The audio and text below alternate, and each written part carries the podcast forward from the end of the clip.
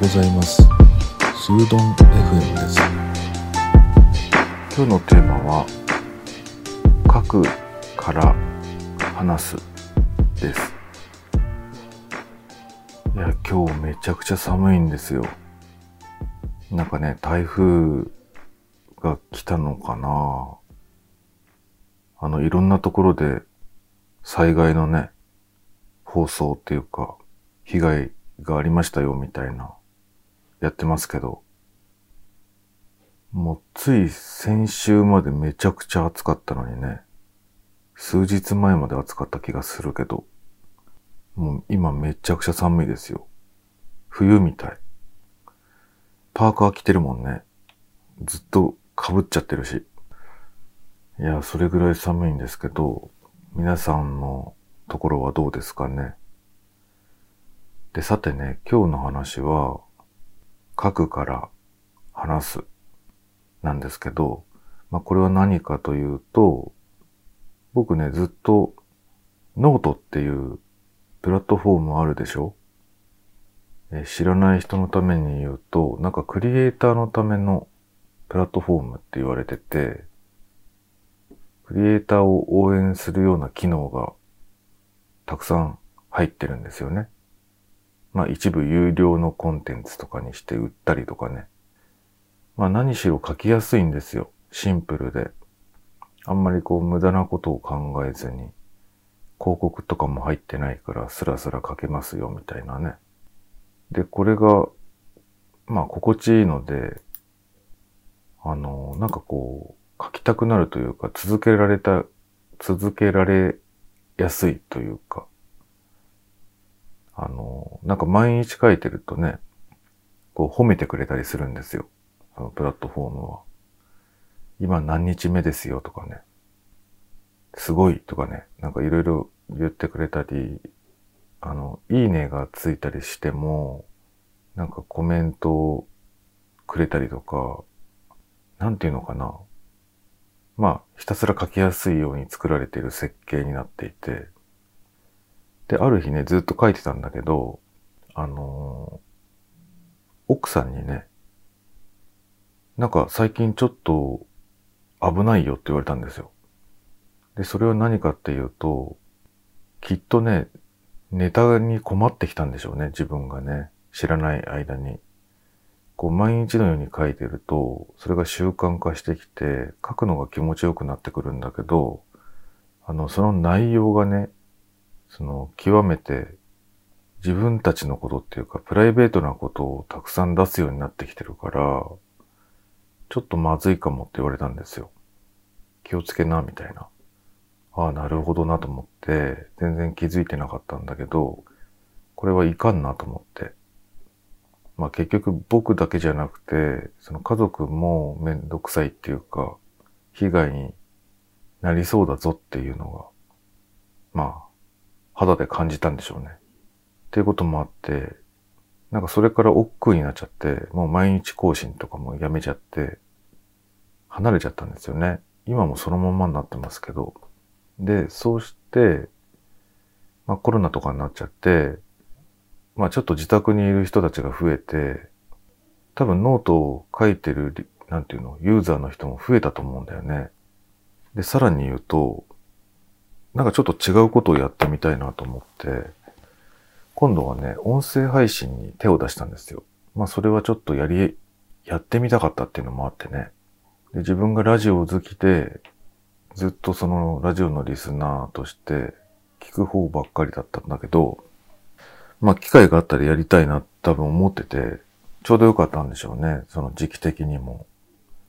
で、やり出したらね、今度こっちが楽しくなってきちゃって、音声配信？なんか、すごい、後ろですごい話し声が聞こえると思いますけど、まあ気にせず話していきたいと思います。ごめんなさいね。うるさかったら。いや、それでね、音声配信が今度は日常になって習慣化してったわけなんですよ。で、ずっとね、音声配信してたんだけど、あの、ここに来てね、毎日配信っていうのをね、急に辞めちゃったんですよね。まあ、忙しくなっちゃって。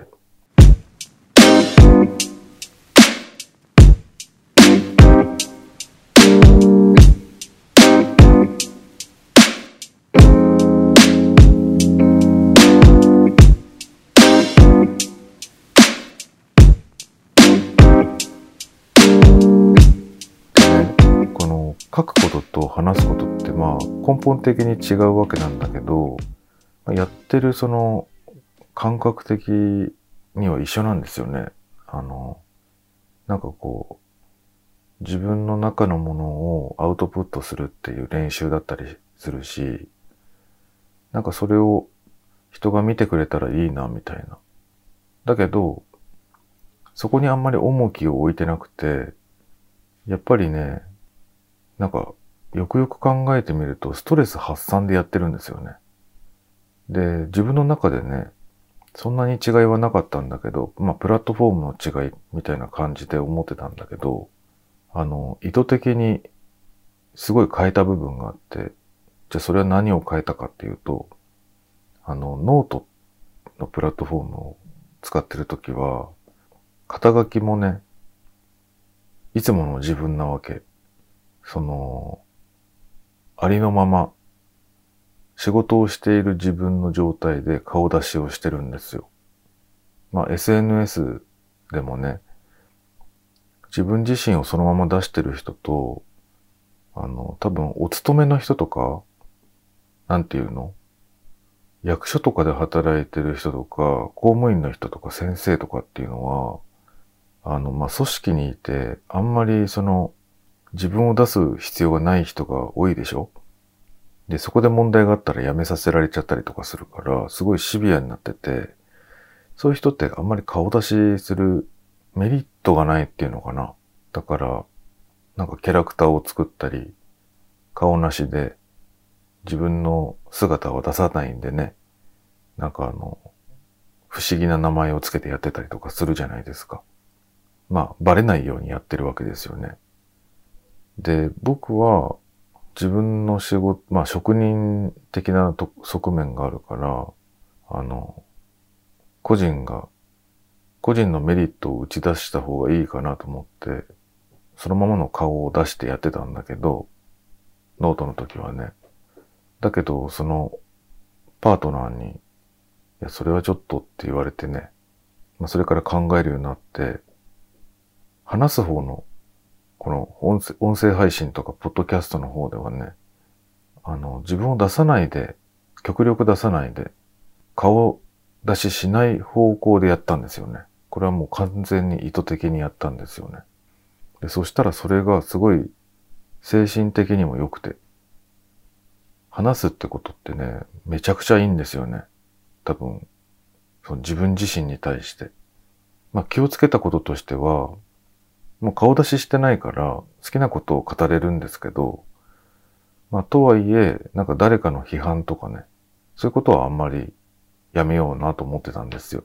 まあ人を傷つけるようなことはね。まあその代わり自分の顔出しがないから、あの気も楽だし、あの、まあ、せめぎ合いではあるんだよね。何話してもいいわけだし。